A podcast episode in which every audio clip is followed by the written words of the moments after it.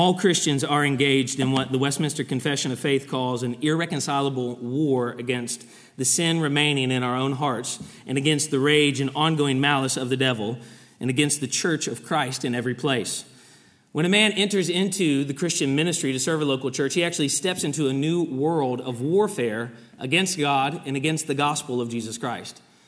That warfare is most often seen in skirmishes for unity around the gospel and the importance of following the Bible's commands for how the local church is to be structured and stewarded in this present age as we wait for the return of our Lord Jesus Christ. Many modern ministers are deeply confused about who they are and what they are to do, and particularly how they are to serve the people in the churches that they're at. Fear, confusion, depression, and loneliness are often the constant friends of the minister and those whom he ministers to. I know for me, that was the case when I first came here to this church, but a friend pointed me to one of his friends who opened his heart to me and to our church, and that friend is here with us this evening. Dr. Mark Dever has helped thousands across the world to move through the Bible to understand the careful instruction about what a church is and what a church should do and what ministers should do in service of the people that God has entrusted to their churches as they gather together in one place under the Word of God and the Spirit of God. Mark is a native of Kentucky, a graduate of Duke University, Gordon Conwell Theological Seminary, where he studied with men like Roger Nicole and David Wells. Southern Seminary, where he studied with Timothy George, who has been with us here on a previous occasion. And then finally, he earned a PhD from Cambridge, where the focus of his time and study was on the life and ministry of the great Puritan Richard Sibbes. From Mark, I have learned how to preach the Bible better, how to serve the Lord's people as the Bible would direct us as Christian ministers and how to encourage others as he encouraged me, even when he did not know he was being particularly encouraging to me. And from Mark, I have learned how to do spiritual good to others as I strive to help them follow Jesus as disciples. That is precisely why we have asked him to be with us here this evening and to help us think about how to disciple others. But as we have learned in our own lives and ministries, that is not always easy. If you have been a Christian for any length of time, you have learned and felt the presence and the power of sin pulling at your heart and polluting the relationships in your life, especially the relationships within the context of the Church of Christ. And so we begin tonight with an encouragement from Richard Sibbes. Christ's dislike of that which is amiss in us turns not to be the hatred of our persons, but to the victorious subduing of all of our infirmities. Think for a moment on that promise. God will be victorious in subduing all of our sins and infirmities as he moves us and conforms us into the image of Jesus Christ, his Son, through the ordinary means of grace and the friendships that he gives us. He gives us his friends as our own to help us follow Jesus. It is not always pleasant and it is not always easy, but it is a precious promise that we are not alone and that God has our good for us. With that encouragement in our hearts, I'm going to pray for Mark and then invite him to teach us tonight. Father, we are indeed grateful for the privilege to be able to gather together again this evening. We do not take that for granted. Father, we thank you that we were able to encourage one another with our voices uh, this evening. We pray that for those who might be here now and are particularly lonely and discouraged, may their presence by other people, the voices of other saints singing the same truths and promises, be an encouragement to them. Father, we pray for our brother Mark. We are so grateful for his life, his ministry, his influence. Indeed, that's why so many of us have come this evening to be encouraged by someone who has encouraged us. We pray that you would help him to recall what he has prepared to teach us, and we pray that you would help us to learn. We are reminded that with every opportunity like this to come and to learn, there is a responsibility to steward what you are entrusting to us. Help us to steward it well for the glory of Christ and the good of your church. In the name of our God who has revealed himself to us as Father, Son, and Spirit, we pray. Amen. Amen.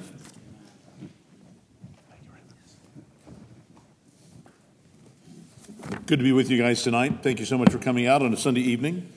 Uh, I thank Raymond particularly for the invitation, uh, and what a great topic to end the Lord's Day thinking about together. Uh, let me just locate the topic in, in a couple of ways. Um, uh, number one, normally when we think about the ministry of the word, we think about the preached word. We think about what most of us would have experienced this morning in our churches, where someone opened God's word to us and edified the church by expounding a particular passage. Uh, and that's, uh, a crucial ministry in Christ's church. There is also the ministry that's talked about repeatedly in the New Testament of the word from member to member. Uh, Tony Payne, who wrote a book about 10 years ago called The Trellis and the Vine, that a, a lot of ministers in America read. He's a, an Australian Anglican, uh, has just done some research recently in a degree program he was in on this other word ministry in the church. Uh, as Protestants, we normally think of the preached word uh, as word ministry in the church, and that is absolutely vital. It, it depicts the grace of God's salvation coming to us, unbidden by us, undeserved by us. We've not created it, it comes gratuitously to us. So preaching is, is central and wonderful. However, it is not the only word ministry that the New Testament depicts in the local church.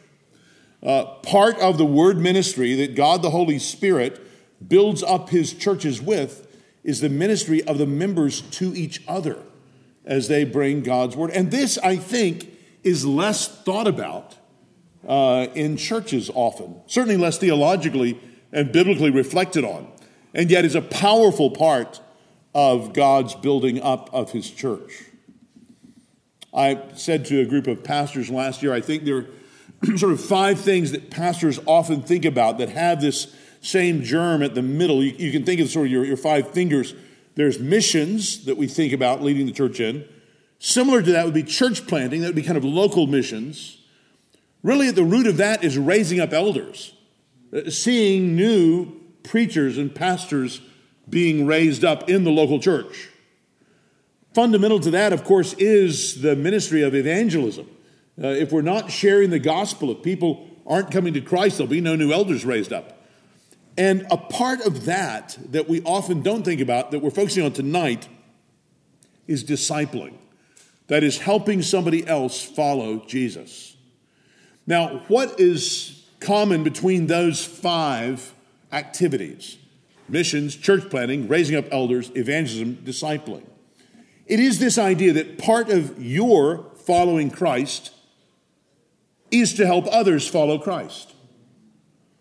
Not an, an extra, additional, optional package, but part of the basic package of following Christ is you helping others follow Christ.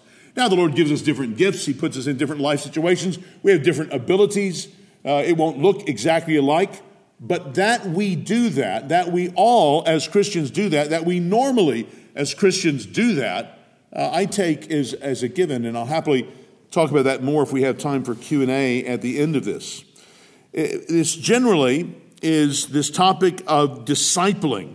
Let's just imagine two church members. Let me call them Bill and Bob. Uh, Bob means to be a serious Christian. He's a Bible student. He likes to know what the Bible says about everything. Bob would regularly come to a meeting like this on Sunday nights. Uh, he can explain the Trinity and even predestination if you ask him to. Uh, some of his uh, actions may not seem to show it. In fact, in some ways, his life doesn't seem very Christian at all, but, but he knows his Bible, and he's always down for a theological conversation. And then there's Bill. Well, Bill doesn't really advertise the fact, but honestly, he's not much into Bible reading. He doesn't say that. He doesn't wear t shirts with that emblazoned on it.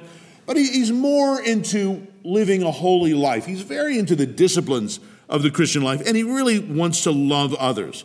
He could not explain to you very well who Christ is exactly or, or what the church is. He couldn't define ethical issues even very carefully, but he means to live a life distinctive from the selfish, self consumed lives he sees so many other people living. He's not so interested in the Bible and doctrine, he's more focused on relationships. That's Bill. Now, I wonder which one of these two sounds more like you? I'm guessing since you're here on a Sunday night at a meeting like this, Bob sounds more like a lot of you. But what I want to encourage is for Bob to care more about people and for Bill to care more about truth. Uh, really, you could say that I want them both to care more about God. And if they do, they will come to care more about God. And in loving Him increasingly, that love will lead them to the truth about Him and all that He's revealed of his ways of love toward us, and that will lead them to love all those made in his image, especially those who are united to Christ by faith and so spiritually united to them. A disciple is a follower of Christ. Jesus said in Mark chapter 8, verse 34, that whoever would come after me, let him deny himself and take up his cross and follow me. So a disciple isn't someone who merely says that they're following Christ, but a real disciple is one who's been united to Christ and so normally to Christ's people. I appreciate, Raymond, you had people announce what churches uh, they were from. That's useful for me to hear. In the local church, we are all indwelt and filled with the same Spirit. Indeed, if we're all from gospel preaching churches, it's an extraordinary fact that even though different denominations may have us as a numeral somewhere in their distinct totals of membership, we are actually ontologically indwelt by the very same Spirit, the Holy Spirit of God. Isn't that, that amazing? Praise the Lord. What a wonderful prospect is this to follow one who has loved us so, who has cared for us as he did and as he does, and has promised us what he's promised us. It's because we love and trust him and follow him as we do that we are rightly called his disciples. And that's where we have to begin in what we're thinking about this evening, in remembering why it is that we ourselves are really and truly following Christ. So, if this is what it means to follow Christ ourselves, to be a disciple, what does it then mean to disciple, using that as a verb, someone else? It means to help them follow Christ. The basic pattern of discipling really is built into the fabric of the world, in the very way God made families, in the way we experience time, in the way we mature as individuals. And it's built into the fabric of the church. We are here because someone else shared the gospel with us. Discipling is deliberately doing spiritual good to someone else so that they will be more like Christ. So, discipleship is our own following of Christ. Discipling is that subset of our discipleship in which we are helping someone else to follow Christ. So, evangelism is one part of discipling when you share the gospel with a non Christian. But there's much more we can do for others beyond simply evangelizing them. We can help them to see not only how to begin following Jesus, but we can help them to see what it means to continue to follow Jesus. Again, discipling is deliberately doing spiritual good to someone else so that they will be more like Christ. And that's the basic way that all of our interactions at church are to be considered. Whether we spent this morning working in childcare, or greeting a friend, or asking a question to an elder, or answering it, or trying to give physical help to someone, or, or praying for a, requ- a request, all of our interactions at church are to be seeking to do spiritual good to someone else so that they might be more like Christ. So discipleship, discipleship is a relationship with Christ, and discipling is a particular relationship in which you initiate, you model, you love, you teach, you humble yourself, you counsel, you influence, you warn. Whatever objections you may have to the idea, we realize how important it is because, in one sense, we are only here tonight because the first disciples of Jesus began to do this. And there has been a chain of obedience and love that has come down literally unbroken from those first disciples to us. Had we the omniscience of God, we could tell you exactly who we are descended from. Well, Andrew tar- talked to Bartholomew, and Bartholomew talked to Matthias, and Matthias talked to Jude, and Jude talked to Thomas, and Thomas talked, and we could follow it all down. But we don't have that kind of omniscience. But that is the way we've gotten here. Of course, the characteristics that are particularly pronounced among us as the people of God that are to mark us are love and obedience love, and obedience. These characteristics are exemplified supremely in the life of Christ. They're taught in some of his most central and well known teachings the Great Commandment in Mark 12 and the Great Commission in Matthew 28. If You consider the obligation of love there in Mark chapter 12. Remember, that's where the lawyer asks Jesus about the law, and he summarizes the commandments by two love the Lord your God with all your heart, mind, soul, and strength, and love your neighbor as yourself. And in Matthew 28, Jesus commanded the disciples to go and make disciples, teaching them to observe, that is, keep, that is, obey everything that he had commanded. So God is glorified by such love and obedience. So tonight I want to raise the question of how. Specifically, how are we to disciple? How do we help Bob care more about living out his faith and Bill care more about understanding it? This isn't something just for pastors. So if you're a pastor, please stand. So you guys realize you have to be concerned about this. I mean, this, this is your job. If you're not concerned about this, you're failing. Please be seated. now, if you're a member and a regular attender of a Christian church and understand yourself to be a Christian, please stand, other than the pastors. Other than the pastors. Here's the news, friends. This is your job too. If you are not doing this, you are not doing what you should do. You don't have to be an elder to do this. You need to be a follower of Jesus to do this. Please be seated. I wasn't quite as harsh on you. James 3 1, I'm just hanging with the Bible. But, but it isn't something just for pastors. And if you disagree with that, that's a crucial bit for you to try to get your mind around tonight. To Try to think. This isn't something just for pastors. According to the Bible, there are a lot of things that we are to do for one another. So, 2 John 5 tells us that we are to love one another. 1 Thessalonians 5:11 tells us that we are to encourage one another and build one another up. Romans 15:14 tells us that we are to instruct one another. We want to see everyone mature in Christ as Paul says in Colossians 1:28. Now, we want to heed what the writer to the Hebrews says in Hebrews 10:24. Let us consider how to stir up one another to love and good works. And that's precisely what we're doing in this message. We're trying to help consider how to stir up one another to love and good works. We'll consider this under three heads. Um, three heads. I, uh, I think, yeah, we'll do it as three. First, choose who you want to work with. Two, have clear aims. Three, pay the cost. Number one, choose who you want to work with. Two, have clear aims. Three, pay the cost. I pray that as we consider the practicalities of this tonight, choosing someone to help, aiming to help them both in their understanding and their living out of what they understand, and especially how we can do this, I pray that you will want to disciple others and that you will feel like you can. So let's jump in. One, Choose who you want to work with.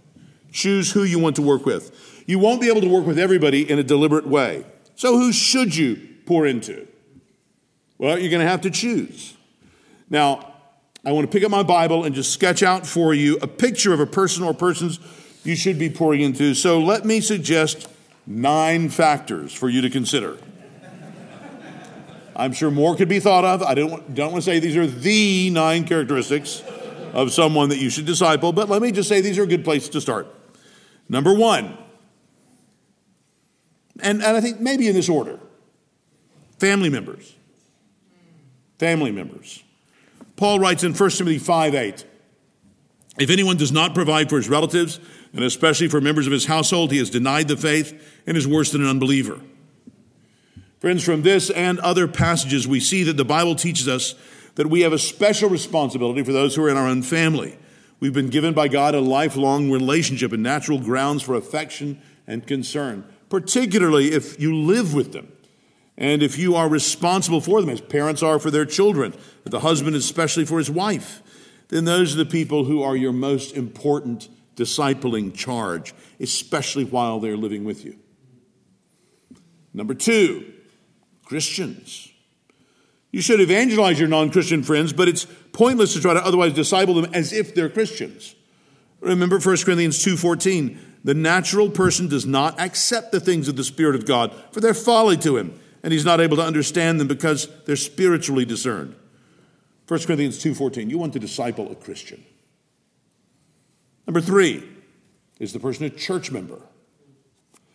We read in Hebrews 13, remember your leaders, those who spoke to you the word of God, consider the outcome of their way of life and imitate their faith. Obey your leaders and submit to them, for they are keeping watch over your souls as those who will have to give an account.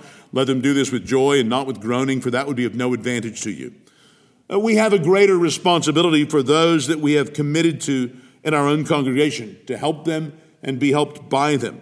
We're following and submitting to the same body of elders. Uh, there will be more unity of teaching on secondary matters.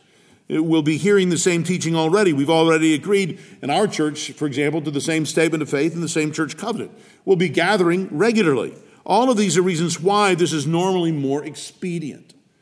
Furthermore, we might consider the damage we could be doing unintentionally if we try to provide regular spiritual feeding to brothers and sisters that they can't get in their own churches because those churches are not teaching the Bible. I appreciate your concern for the individual, but maybe you could also think strategically about how to see those FACO churches collapse. Don't be giving food to people in them. Realize, help them realize that those people are helping to support those churches by their attendance, their presence, and their money.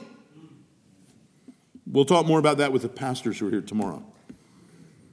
We may actually enable them to stay in bad churches longer if we're not careful.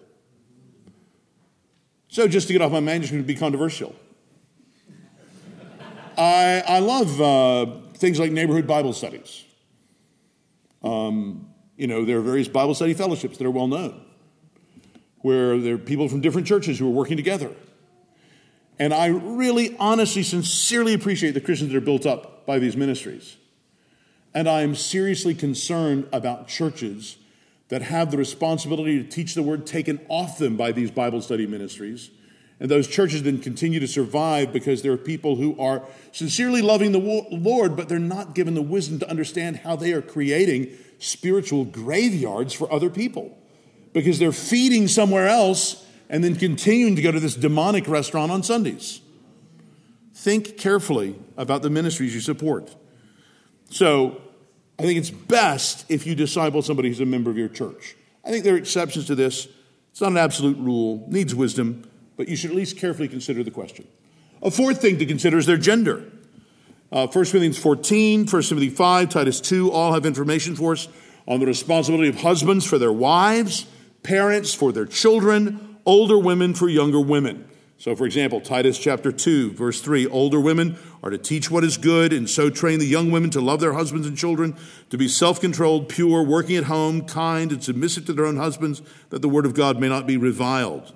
So, my ministry in public is to teach men and women.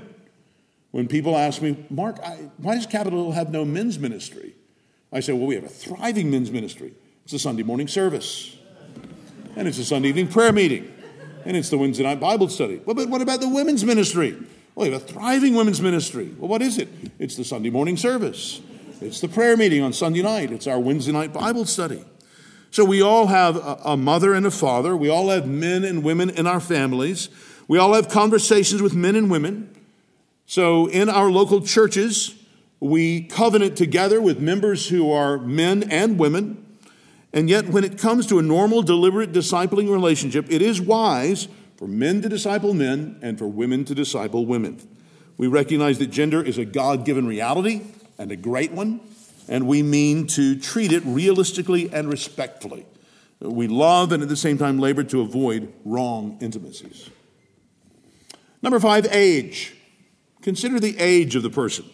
In the passage that we just read in there in Titus, younger women are learning from the older uh, when Paul writes to Timothy, Paul tells him both not to allow his youth to be despised, and yet also encourages him to be especially respectful of older men. You have both those elements. Normally, you would disciple someone younger than yourself. Having said that, Scripture is full of exceptional examples of the younger teaching the older. God gets glory through that. And surely, as we advance in age, uh, we want to advance in humility in learning from those our own age and even younger than us. Uh, we have to learn that eventually, or we have no teachers left. Personally, I find that I learn lots from guys in their 20s and 30s. And I learn lots from people in their 70s and 80s.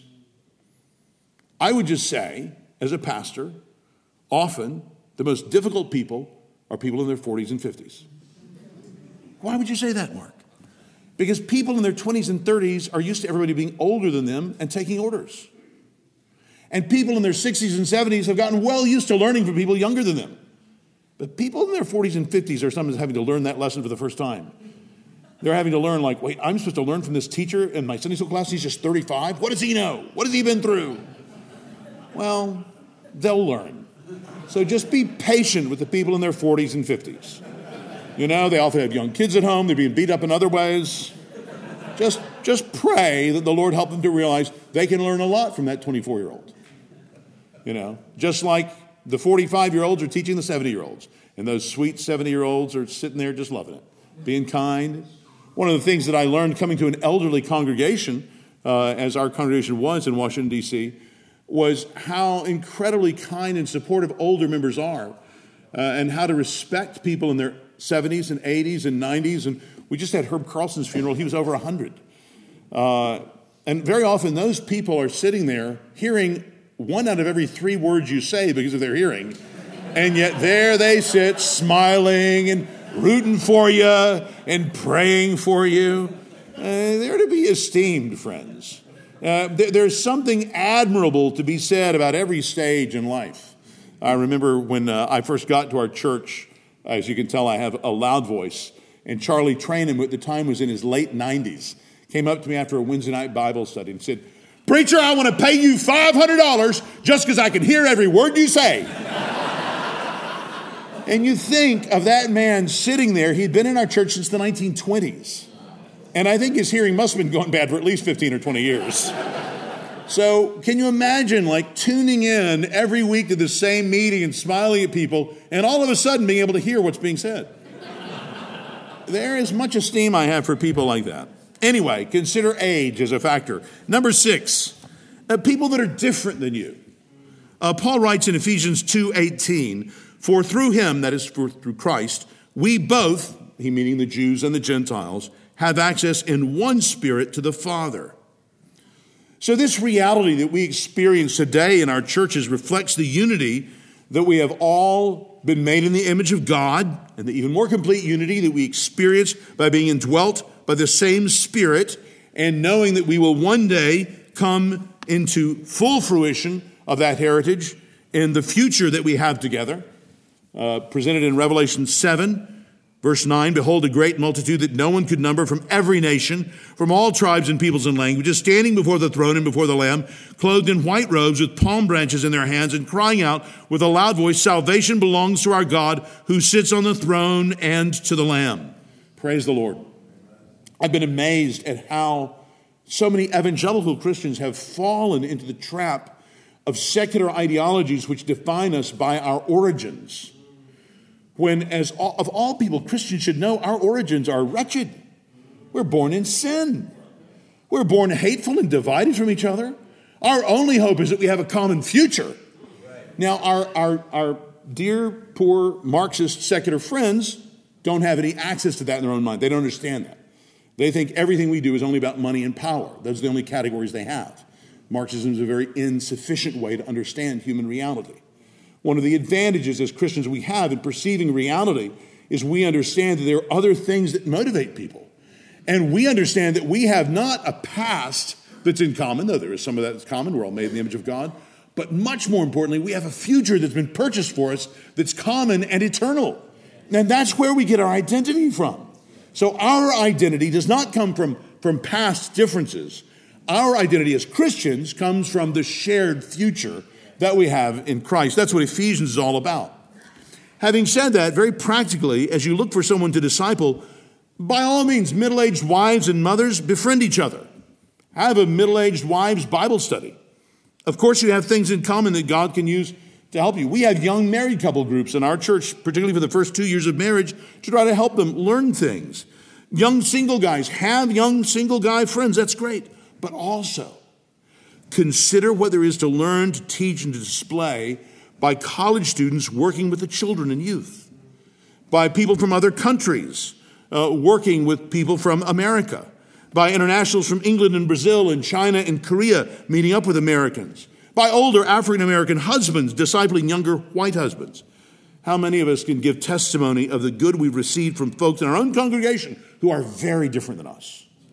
So I'm not trying to all discourage you having friends like yourself.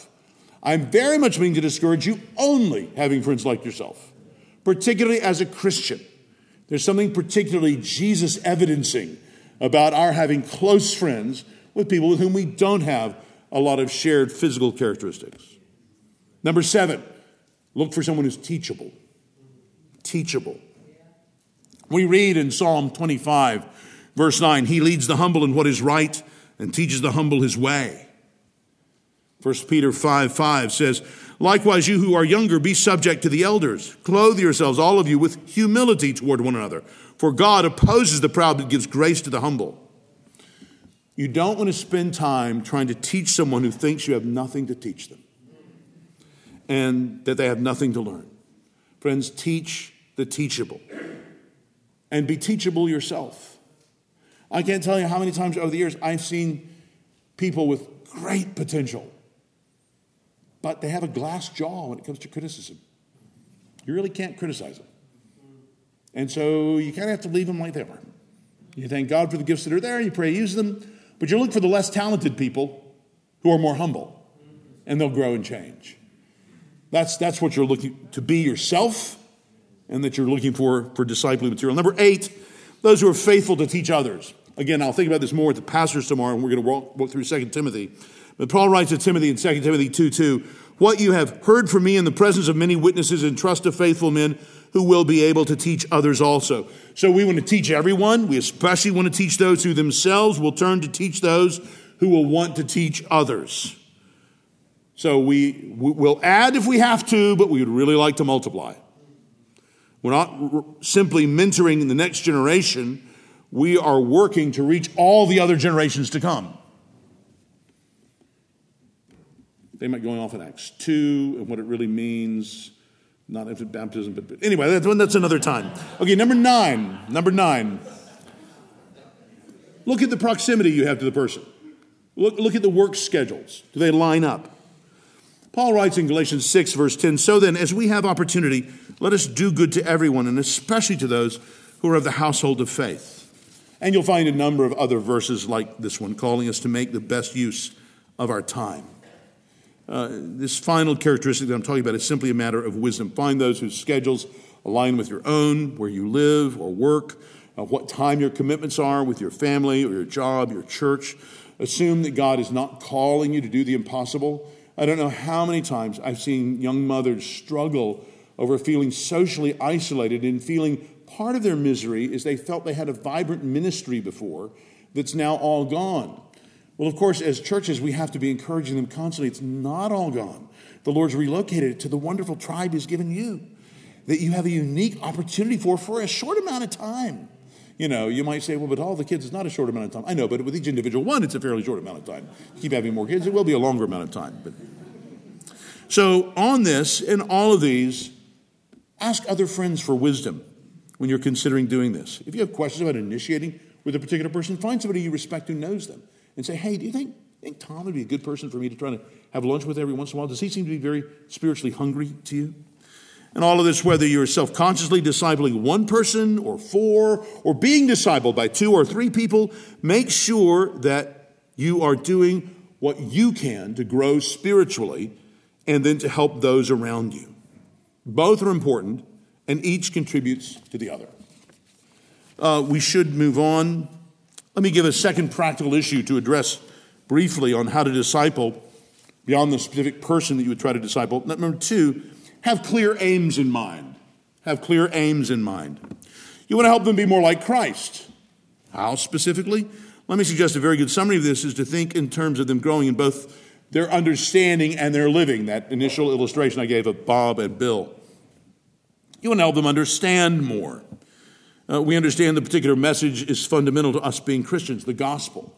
So if you've come here tonight and you're not a Christian, uh, we have wonderful news for you. You're made in the image of God. Uh, something is bad wrong. You have done what is bad, and God says is actually evil. That explains some of the dislocations and pain you have in your conscience, some of the regrets you have. And God will judge you forever because He is good. But there is hope in that He has sent His only Son to become true, truly a man and live a life of perfect trust in His Heavenly Father, never sinning or doing what is wrong. He died on the cross specifically as a sacrifice, bearing God's justice for all of those who would turn and trust in him. God raised him from the dead. He ascended to heaven, presented his sacrifice to his heavenly Father, and he calls everybody now to turn from their sins and trust in him. And he will forgive us of our sins and give us a whole new life. That's what it means to be a Christian.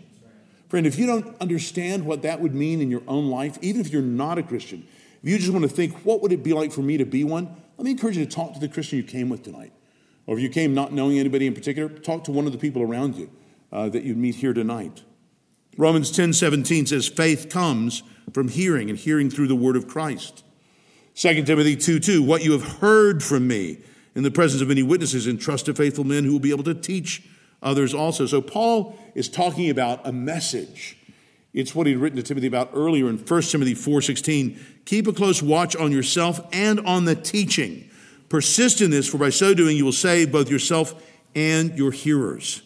So uh, we want to understand why we pray as we do, why we share the gospel, why we join a church, why we live life together as Christians in a local church. So in our discipling someone, we can't simply talk about life as if we're all about, uh, as if the only thing we're about is sort of an accountability group or behavior modification.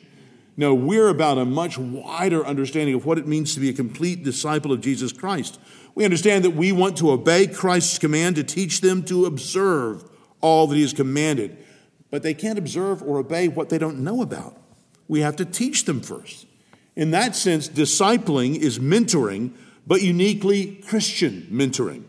So we may outline a book of the Bible with someone or in some other fashion teach them the Word. Uh, the Word of God is central to any discipling relationship. Paul wrote to the Philippian Christians, exhorting them to Christian living. But in the midst of it, in Philippians chapter 2, verse 16, he used this phrase, holding fast to the word of life. That's a great phrase, good one to meditate on. Holding fast to the word of life. Friends, encourage each other to hold fast to the word of life. We do that by reading the word, by understanding it, by obeying it. We especially want people to understand that it's the gospel that saves us and what that gospel is. So we're happy to read books by all kinds of people. You read books by Robert Coleman or Don Whitney or Jonathan Leeman or Greg Gilbert or Will Metzger to help us, but all these books at their best are taking us to the Bible. We want the basics of the Christian faith and life to be clearly understood you know, the sort of life, truth, life pattern. Life attracts, truth transforms, life then illustrates and instructs. Life attracts, truth transforms, life then illustrates and instructs. So we learn to observe, to change, because you want to help them to live better. So it's not just their understanding. You remember what Paul said in, in a couple of different places. He says, 1 Corinthians 11 1, be imitators of me as I am of Christ. That's Paul's way of encouraging people to be disciples of Christ. Imitate me. And he says this again in 1 Corinthians 4 and Philippians 3 and 4 and 2 Thessalonians 3 and 2 Timothy 3. And this makes sense because Jesus calls his disciples to love as he loved. Friends, knowing God changes how we live. We Christians live in an antagonistic world so we're always facing pressures not to live as we should. There's so many passages I think teaches that. First Peter 4 is very clear on that. Or, or Philippians, Philippians 2, even after Paul has just praised Christ in the great hymn on humility, we read in Philippians 2 14, do all things without grumbling or disputing, that you may be blameless and innocent, children of God without blemish in the midst of a crooked and twisted generation, among whom you shine as lights in the world, holding forth to the word of life, so that in the day of Christ I may be proud that I did not run in vain or labor in vain. This is why Paul set up his own example of living. You see that as he writes to the Philippians or when he writes to Timothy. So, if we would affect how someone lives, we have to spend time with them. So, Elizabeth invites Kate over to talk to her while she gets the baking done. Eh, do what you do, simply bring people with you to do it. That's what Jesus did. Mark chapter 3. He invited to come with him those whom he wanted. And when you invite them into your life, be transparent. Facades waste time. Don't do that. Listen to what Paul said to Timothy in 2 Timothy 3. 2 Timothy 3, verses 10 and 11. You, however, have followed my teaching, my conduct, my aim in life, my faith, my patience, my love, my steadfastness, my persecutions and sufferings that happened to me at Antioch and Iconium and at Lystra, which persecutions I endured, yet from them all the Lord rescued me. We invite others to learn even from our mistakes. I remember when Connie and I were early in our marriage, we, uh, we had a woman living with us who's a good friend of Connie's down in our basement. She walked in on us one time when we were in the midst of an argument. Connie and I paused, somewhat embarrassed, that we looked at each other and we said, you know, she might be able to learn from this. So I'm good. How about you? Yep. So we kept arguing then and we invited her just to stay and learn what she could from it. We don't always do that. We may not even often do that. But we have sometimes done that. And I'm sure you can think of things in your own life, how even things you've not done well can be used as great fodder for other people's education. How you've made a mistake, how you've done something in a way actually you wouldn't do it now if you had a chance to do it again, but you've been honest about it and clear with it, and then they can see how you're thinking it through, and then they can learn from your mistakes. I think we want to ask if we can share those struggles with others uh, without dishonoring anybody in the process. We should want those we disciple to prosper in prayer and to improve in evangelism and continue in church membership and help them bear with each other in church. We want to study the Bible with each other. And in order to get into each other's lives, we can take what we've heard about in the sermon, whether it's from James here this morning or from Job last week with us. We can follow the implications into our lives more personally on an individual, one on one, or maybe be a small group of, of three or four. We want to help each other be more holy as we put off sin. Uh, one example of this that's so helpful is the extended consideration uh, that you find in Paul's writing to Titus. In uh, Titus chapter 2, when he says, Older men are to be sober minded, dignified, self controlled, sound in faith, in love, and in steadfastness. Older women likewise are to be reverent in behavior, not slanderers or slaves to much wine they're to teach what is good and so train the young women to love their husbands and children, to be self controlled, pure, working at home, kind, and submissive to their own husbands, that the word of God may not be reviled. Much more we could say, but just to, to summarize this second point, we want clear aims. So we've thought about who we want to disciple. Now I've said we want clear aims in that discipling. We want to understand God and His ways, and we want to live as the Bible calls us to. We want to be accurate in our understanding and holy in our living. We want to know the truth and we want to live well, all to the glory of the God in whose image we are made. Now, before we break off into some time for Q&A, let me cover a third point. Um, disciple someone. To do that, you will have to, number three, pay the cost. You will have to pay the cost in terms of time, study, prayer, and love. Again, many other factors we could mention, but let me just mention these four time, study, prayer, and love. Hebrews 10 24 tells us that we should consider how we should spur one another on. You know, people often go to Hebrews 10 24 and 25 just to talk about church attendance, but really it's a very active involvement with the congregation. You're giving time outside of the assembly to think about how you can spur one another, who's writing to the members, on how you can spur them on in love and good deeds. Well, friends, that's really what we're doing here tonight. We're strategizing. We've kind of pulled aside from normal life just for a little while to think, okay, how can I look back at that assembly that I'm a part of and do a better job trying to disciple?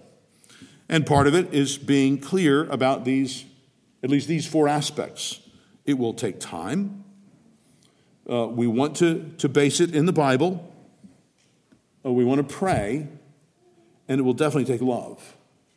Just mention those four aspects again. It takes time. We should base it in the Bible.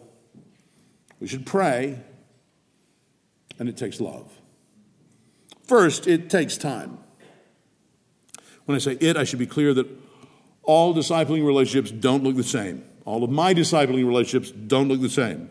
They conform to the circumstances of my life and the other person's life. So, for example, yesterday afternoon, Mark came and hung out in my study for the first time. It's a Saturday afternoon. Mark is married. Mark can't normally come and spend a few hours just hanging out in my study on Saturday afternoon, but he did yesterday for some reason. So we got some good conversation happen.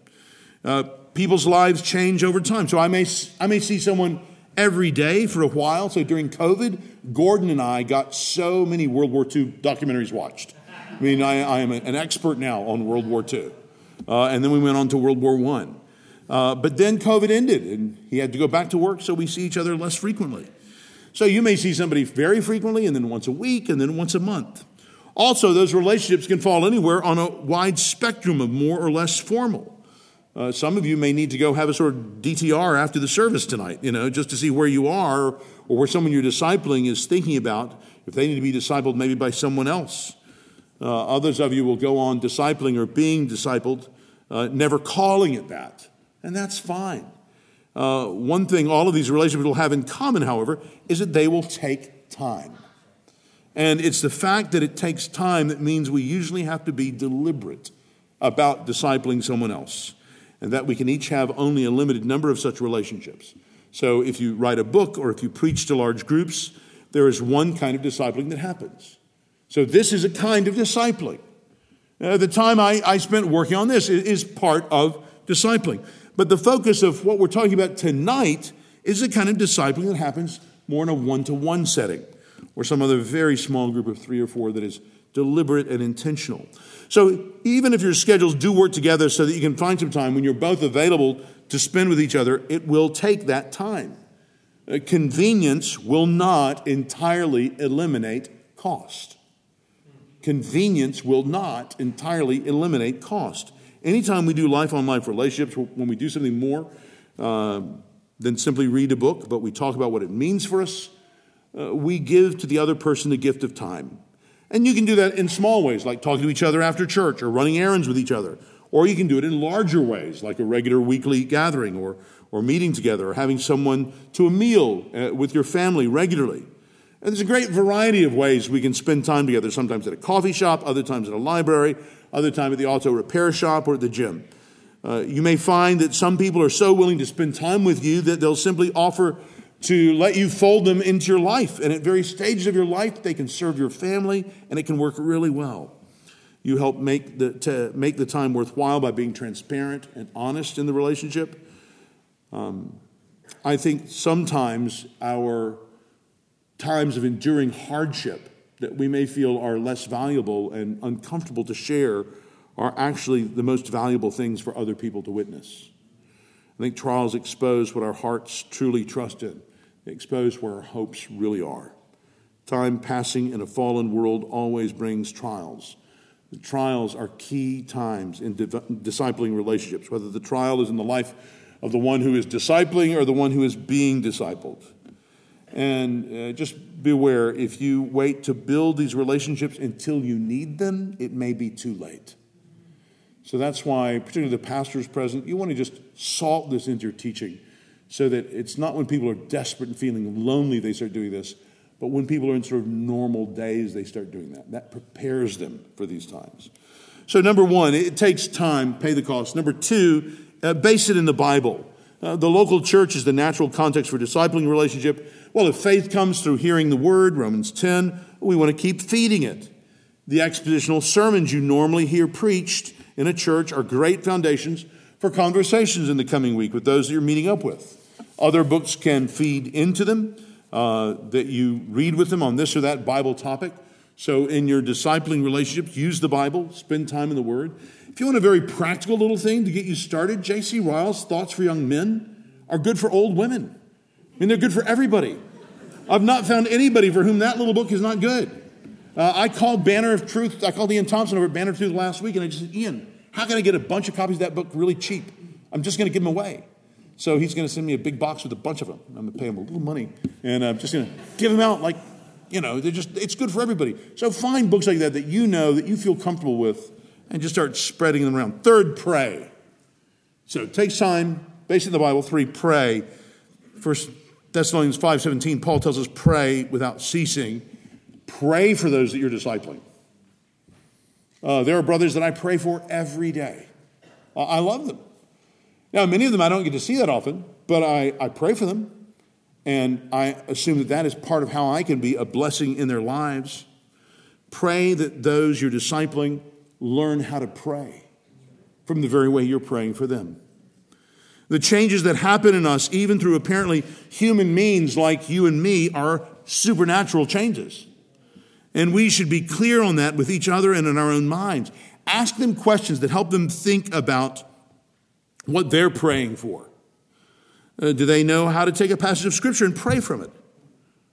Are they spending any personal time in prayer? What kind of things are they praying about? Who are they praying for? Do they pray about their friendships? Do they pray about ministry? Do they pray about their money? About friends they would like to see converted? About their own purity and holiness? If you'd like a good example of a book that shows us how we can pray from Scripture, I love D.A. Carson's book, Praying with Paul. He takes the prayers in Paul's letter and he uses them as examples of how we can pray. Number fourth, love. Jesus in John 13 34 instructs us, just as I have loved you, you also ought to love one another. Uh, Mark 12, as I mentioned a moment ago, Jesus summarizes the whole law in two commands love God and love your neighbor as yourself. You see how important love is then if we're to have a ministry in each other's life of discipling one another. It's in love that we initiate relationships. Why else would we even attempt to disciple someone else? It is love that has constrained us to go beyond serving ourselves to attempt to serve somebody else. It's love that causes us to reject, uh, to risk the rejection that always threatens when we consider starting a relationship. It's always love for God and for others that leads us to overlook the difficulties that are inevitable and the cost that's there because we desire to see someone else benefited. We need love to initiate a discipling relationship. But it's also love that we need in order to persevere in a discipling relationship. Why else would we continue through the challenges that come? He's taking me for granted. She doesn't see what's, what saying that did to me. I'm just too busy. I kind of needed to do something else, but I passed up that for now in order to meet up with this friend. Discipling relationships can be great, but even great relationships can take a love that will persevere, not because of how lovely the human friend that we're loving is to us, but because of how radically and completely we've been loved by God. And that love spills over and keeps spilling over. So you cannot get into a discipling relationship for the love you experience from the person you're discipling. That is a recipe for disaster, manipulation, and complete mirage. No, no, no. You, you, you love out of the love God has given you. I love that sermon at the end of Charity and its Fruits. Heaven is a world of love. Great sermon. It's in love that we humble ourselves to receive the criticism that so often comes in a good discipling relationship. Uh, little love makes way for big ego.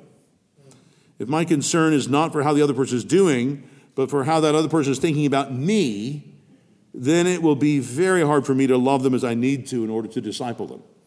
I won't be able to be the kind of example of someone who receives correction from the word, who loves the rebuke of a friend as I should. Proverbs 27 6 Faithful are the wounds of a friend. But to recognize that, I need to have a love for God that exceeds my love for myself. And I need to have a love for the one who's speaking to me. And it's in love that we humble ourselves to give to the one we're discipling as much as we're called to give. Maybe we're tempted to think that we're being too big or that we are too important or that we are too busy uh, in order to do this kind of discipling. Um, and apart from that, what other considerations there would be in our schedules, the only answer to that is, is to have a love that helps us to have the humility to value the other person as we should. And so to give to them what we can. We build relational capital in order to spend it for the good of those that we're loving.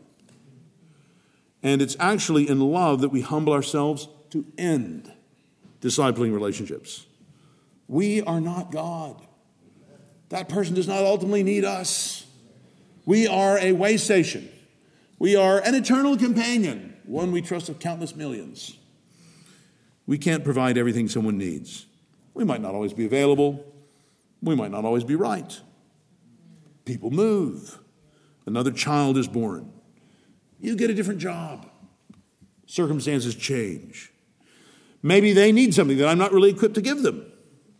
We need a love that humbles us to realize that what they need is not us, but God. That God can use us for a while and then use others in their lives. So much we could say on how to disciple. But these are four crucial aspects of any discipling relationship time, the Bible, prayer, and love. I pray that God will bless all of these in your own life as you use them in the lives of others. Now, if we're getting through this message and you're someone who understands yourself as being discipled by this person or even these people, you could be tempted to even feel bad. Kind of like, wow, I didn't realize I was so much work.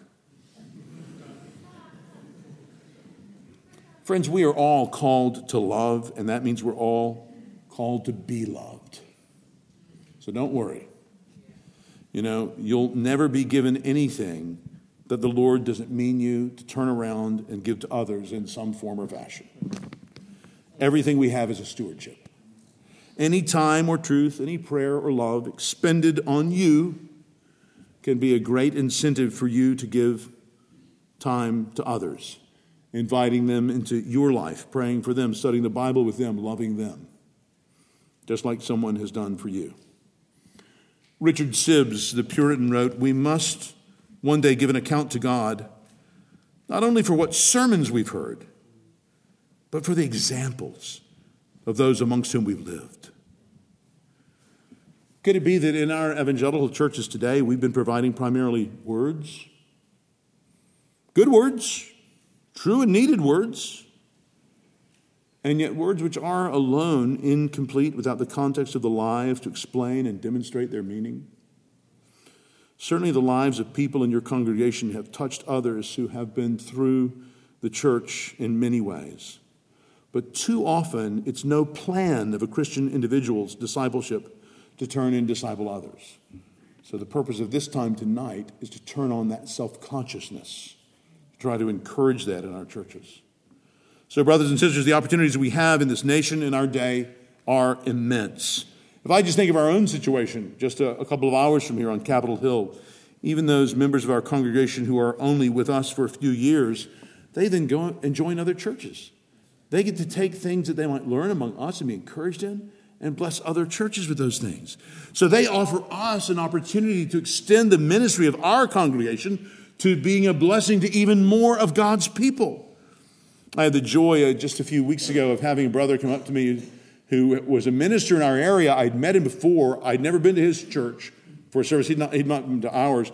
He was just leaving his church to go elsewhere. He was an associate, he was becoming a senior pastor. And he came to our church very excited, introduced himself to me at the door, and he said, You know, I've been at the E Free Church out in Annandale for 15 years, and I've always wanted to come here uh, to one of your services, and I couldn't, but, but now I'm here. I'm, I'm so thankful to be here. And I said, and what gave you the great you know, desire to come here? He said, you wouldn't believe how many members we've gotten from you guys, you know.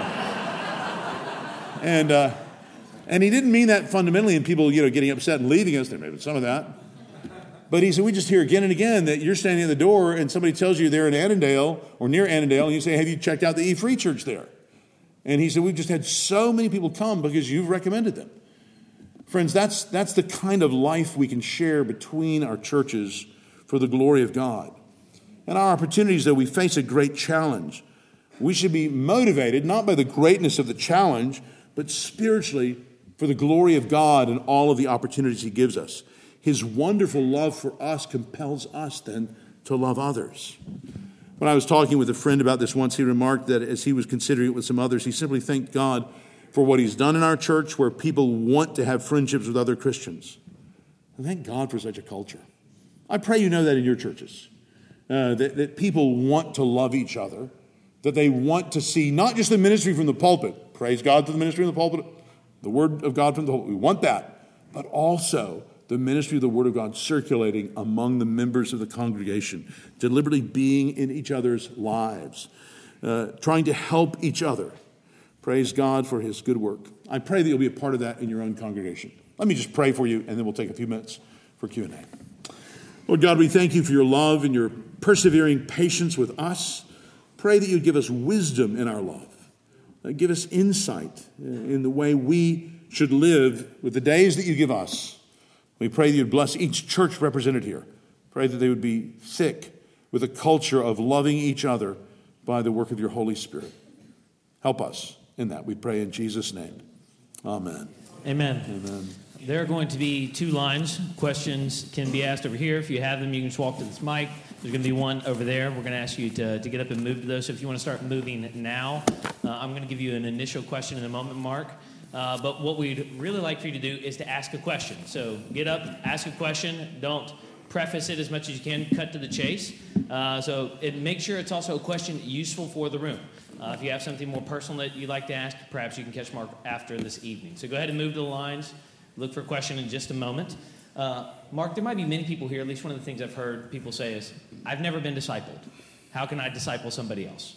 Uh, they, they've never been in a relationship like this. Any just quick wisdom you'd give to somebody who feels, hey, I, I know that I want to do that, do spiritual yeah. good, but I never had that friendship? Yeah. Uh, few remarks on that. I hear that all the time. Number one, you've probably been discipled more than you realize it.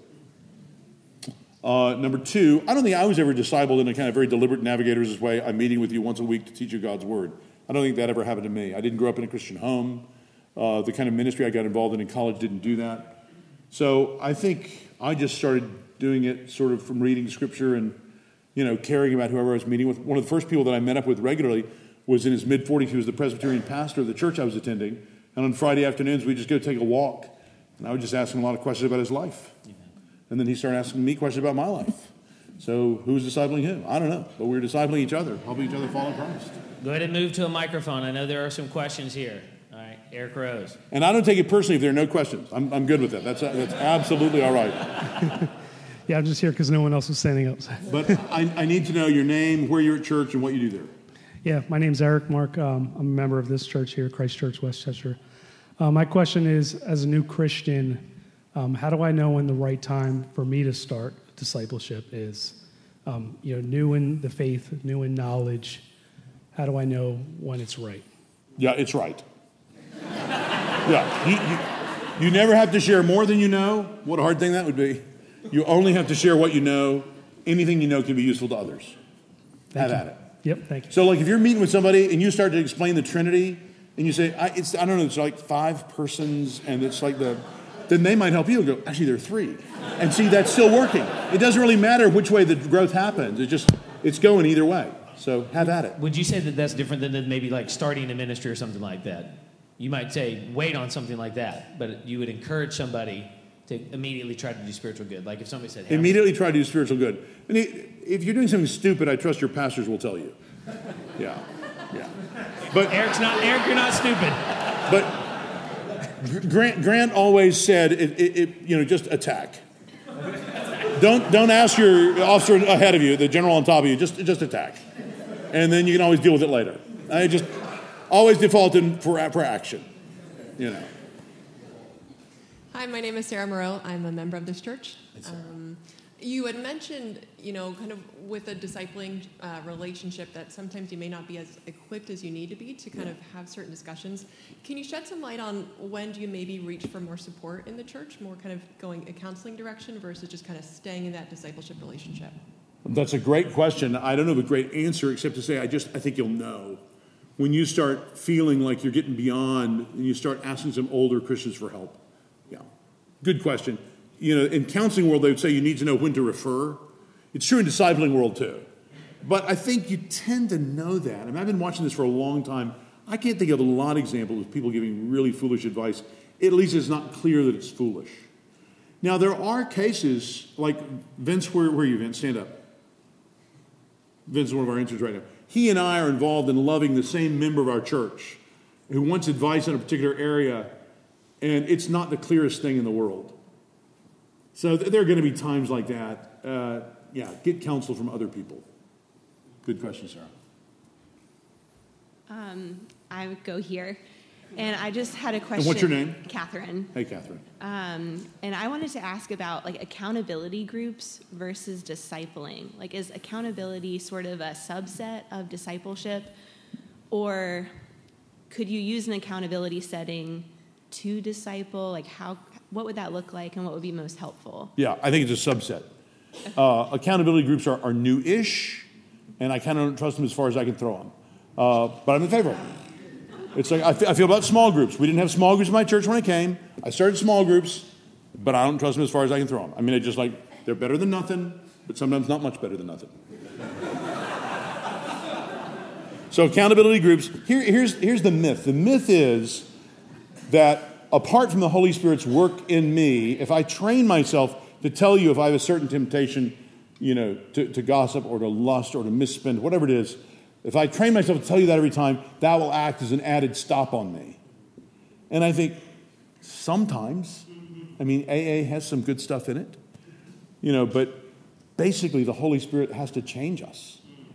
Uh, so being honest about that is definitely good, but that's, that's where I begin against the limitation of accountability groups.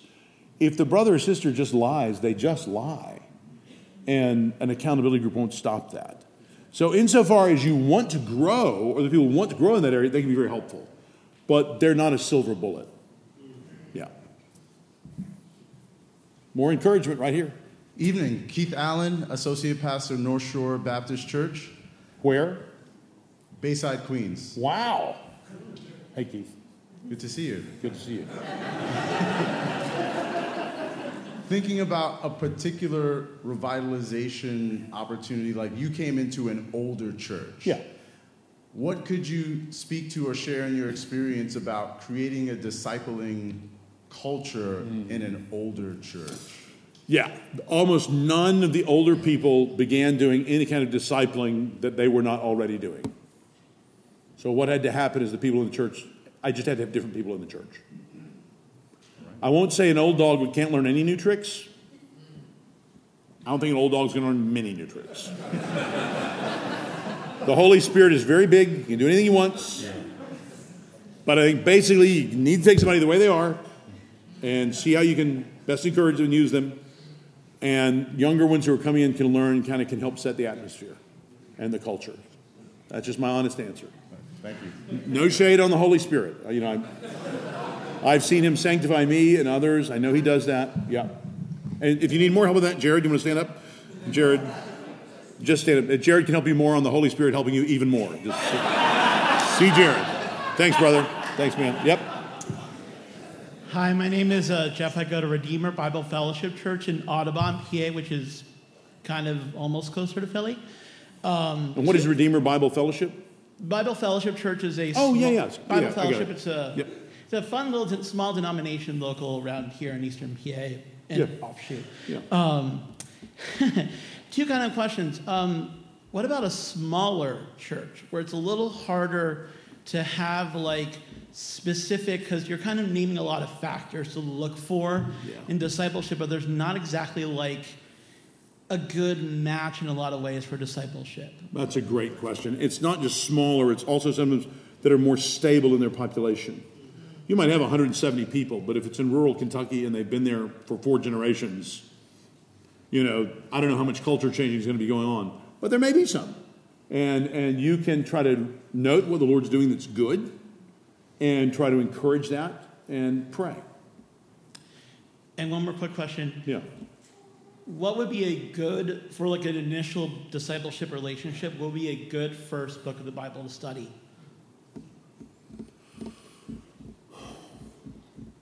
Well, uh, uh, generic answer, First Peter. Works for me. Thank you. There it is. First Peter. It's inspired by God. If you have a question, if you have a question, go ahead and move to one of the microphones for us. Say what? I'm telling them if they have a question, go ahead and move to a microphone. You keep going. Hey, Mark, it's Deb Smith. Hey, Deb, good to see you, sister. Good to see you too. Um, I'm a member of Risen Christ Fellowship in Philadelphia, but I just moved back to DC, Mark. So I'm visiting Temple Hills Baptist. So Oh, wonderful. Right, right, right. Omar preaches the word. he can preach, right? Yeah, we'll have our family reunion later. Um, my question is you said, of course, Sunday morning is discipleship. Yeah. Midweek Bible study is discipleship, Yeah. even small groups. But have you do you have any thoughts on equipping older women to be able to disciple young women um, in a formal way? Because the men seem to naturally get that kind of equipping because the men are going to be with the men. But the older women, I think someone alluded to not feeling equipped. How do they get that? And without assuming that they should just be getting it when they're in church and in the Bible studies. Have you have you any thoughts on that? Anything well, formal? That's how most people get it um, through their times in church. Now, you know, we're free in Christ. There's a thousand ways you can do it. You know, through phone calls. I'm, I'm sure, like if you look at my own ministry, I always try to stay at the public services longer than you know just the public service. I'm standing there, and particularly on Sunday mornings, available for people. And I'm sure 80% of my conversations are with sisters. You know, so I'm, I'm definitely in my email traffic. That's probably about 80% is with sisters. Mm-hmm. You know, so I think it may be just a communicative nature the Lord made women to have. Uh, there's going to be more intertraffic that goes on there between our minds, uh, you know, communicating about things, and there will be between the guys in the church. Uh, I know that um, some of the elders at ARC regularly met with some of the older sisters in the church, and I think some of the older sisters found that valuable. That's one way to do it. Uh, I, I sometimes teach the women, the senior ladies class on Sunday morning at church. So there's tons of ways you you could you'd be free to do it. Just try to find something that works. And just follow up, would you recommend that pastors find a way to do that? Do what we did at ARC or do what you do with the seniors women to intentionally pour into the older women so they can feel more equipped? Yeah.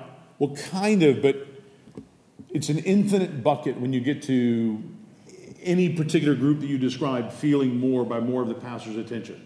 So I'm going to be kind of careful about that. I'm certainly going to pray for him. I'm going to have a limited thought about what I can do. And, um, but yeah, you can try lots of things. Thank you. Yeah. Being candidly uncommitted there, but yeah. But I appreciate the intention. Yep. I'm John. I'm a member here at Christ Church. Um, who do you think the primary responsibility rests on to start the relationship? The one who wants to be discipled or the one who wants to disciple? Because my fear is there are people that I would want to disciple, but maybe I'm offering something that they don't really want. Yeah, just risk Um, it. Just risk it. Yeah. Okay. Sure. Yep.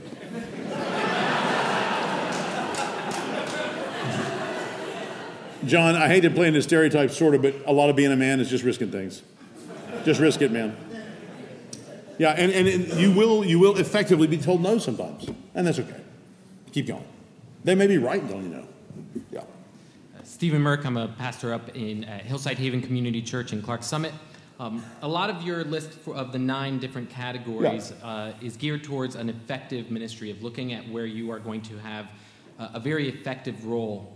I guess the question is, as a pastor, when you have someone that on paper does not seem effective, and yet God has entrusted them to your flock, there's a difficulty with finding people who would be willing to disciple them because it just looks like it's going to be a labor in vain. What, what do we do in those situations when oh, I could spend my time over here and it looks like that's going to be way better, and yet this person clearly needs help and seems unlovable? They're, they're more Yeah. one of the least of these. First name again? Stephen. Stephen. Uh, I don't, if your congregation is very large, I don't imagine you're going to find somebody to disciple everybody in your church. That's why I talk more vaguely about a culture of discipling. Let, let somebody get going and see what happens. That's all I'm saying. I'm not saying a navigator, make sure there's a pyramid and everybody's accounted for somewhere in the pyramid. I'm, I'm not saying that. Hi, I'm Tim Garber. I'm When I give elder. these short answers, we can get through a thousand questions. I mean, the answers may be unsatisfying, but think of the number of questions we get through. This is like Arminian evangelism.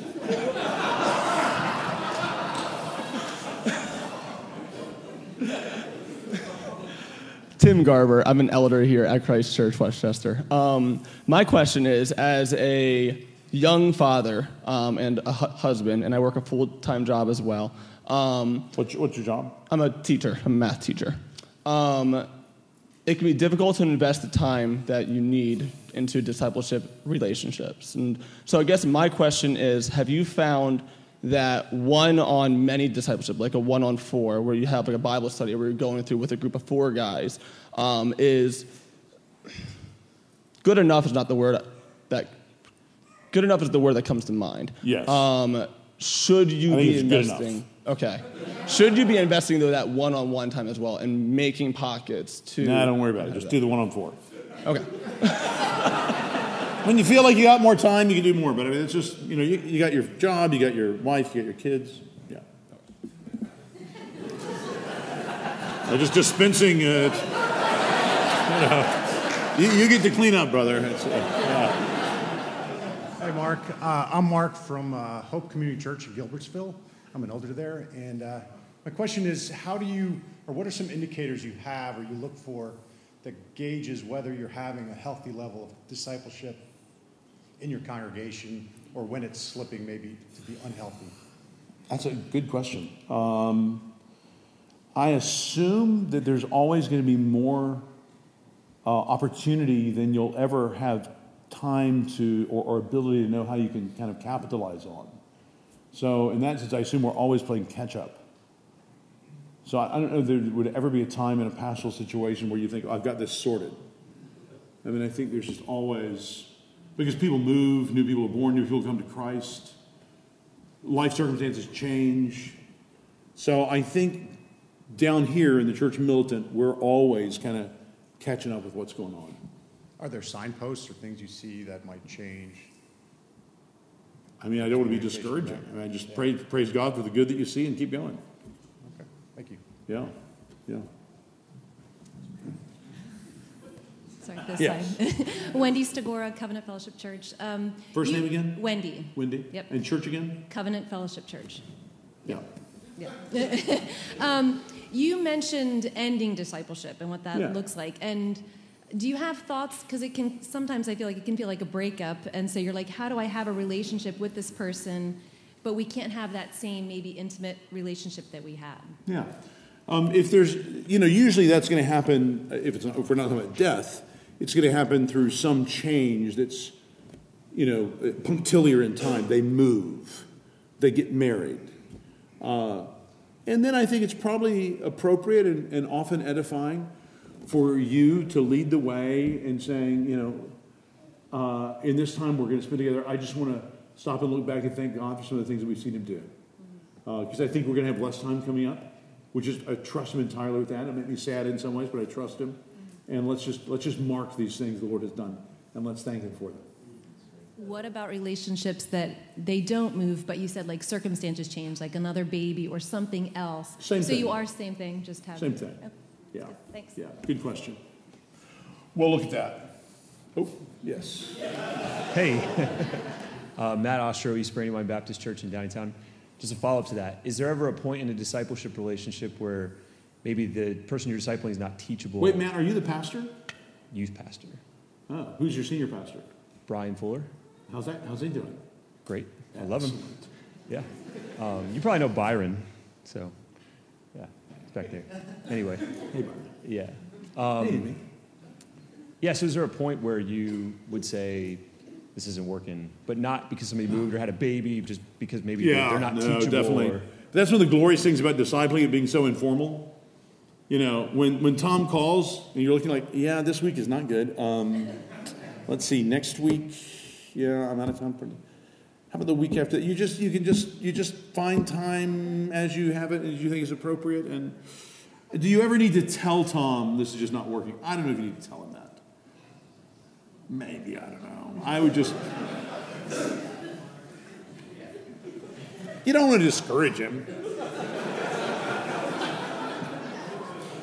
Byron, did you ever notice how I stopped returning your phone calls? I mean, uh, yeah. Would you all help me thank Mark for being here with us this evening?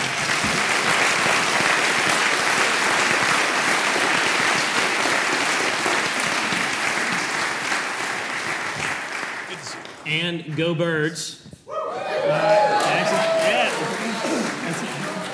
I recognize the sacrifice that many of you paid to be here this evening. Uh, just a reminder if you're a guest with us, uh, we have our Sunday night theology cards. It outlines all of the lectures for the re- remainder of the year. You walk through that tunnel, turn to the right, there should be a display area. You should be able to find that sermon cards, verse by verse cards, Sunday night theology cards. Feel free to take as many as you would like. Thank you for coming. Mark, thank you for serving us this evening. Uh, yeah, indeed, very grateful for that.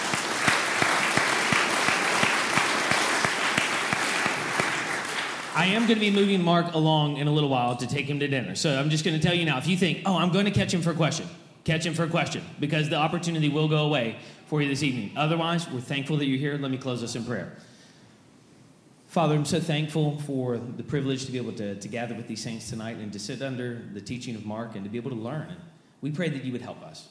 Help us uh, to serve our churches, to create cultures of discipleship where we're investing in others, doing spiritual good uh, to them so that they might follow Jesus. But I'm particularly thankful for Mark's exhortation uh, to remind us to love them in the way that God has loved us, not to receive love from them, but to, to love them because God has loved us. Father, we pray that you would help us. Perhaps there are areas where we need to repent, where we have loved because we so desperately need to be loved. Uh, may we look to the cross and be reminded of how much you have demonstrated your love for us, sending your Son to die for us. God, we pray that you would help us to, to love others in this way.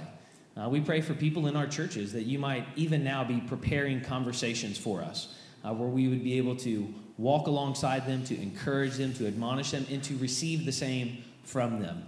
Help us to be teachable. And Father, finally, I just want to I want to pray for pastors and members of other churches represented here outside of Christ Church. Lord, we are so thankful for so many other like-minded churches in our immediate area and region and the broader area and region. We're grateful, Father, for your work of grace in those churches. We pray that you would bless them and keep them and cause your face to shine upon them. Bless the ministry of the word for those pastors who are preaching. Bless the membership that they might help continue to steward that in their communities and in their local church. Father, we ask tonight as we leave here and as we lay our heads on our pillows tonight that we would be reminded in our need for physical rest, of the deep need for spiritual rest that we have by faith in Christ. And may we be reminded in your kindness to us today to bring us together with these people, to remind us of simple things that, that we are not alone. And we ask all of this in the name of Jesus Christ, the mighty friend of sinners. Amen. Amen. Thank you. Okay, Anthony, Matt, I want a picture with you too. Here you go. Thor, Superman, Superman, Thor.